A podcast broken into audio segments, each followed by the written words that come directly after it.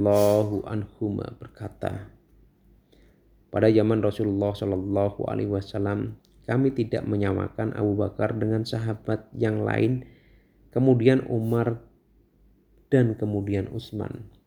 Setelah itu kami tidak mengistimewakan antara satu sahabat dengan sahabat yang lain.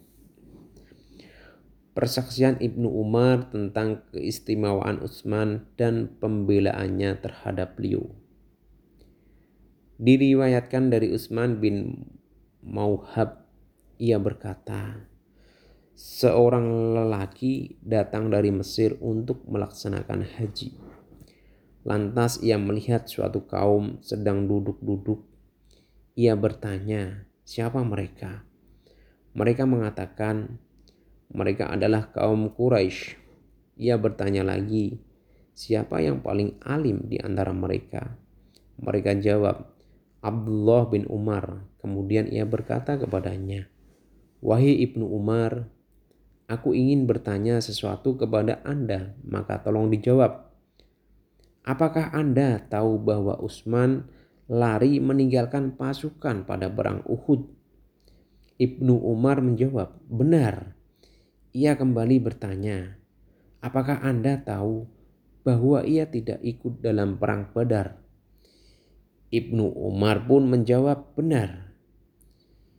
Ia kembali bertanya, apakah Anda tahu bahwa ia tidak ikut pada bayat Ridwan?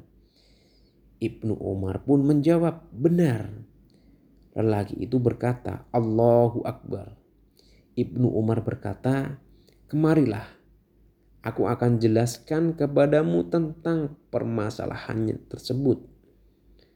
Adapun mengenai larinya beliau dari perang Uhud, sesungguhnya ia telah mendapat ampunan dari Allah. Ia tidak dapat ikut serta dalam perang Badar karena ia di, sedang disibukkan mengurus istri beliau yakni putri Rasulullah Shallallahu Alaihi Wasallam yang sedang sakit. Dan Rasulullah Shallallahu Alaihi Wasallam bersabda kepadanya, Sesungguhnya engkau mendapat pahala seorang yang ikut serta dalam perang badar dan engkau juga mendapatkan bagian pada harta rampasannya. Adapun ketidakikut sertaan beliau pada bayat Ridwan, kalaulah sekiranya ada seorang yang lebih terhormat di kota Mekah selain Utsman, tentunya Rasulullah Shallallahu Alaihi Wasallam akan menggantikan Utsman dengan orang tersebut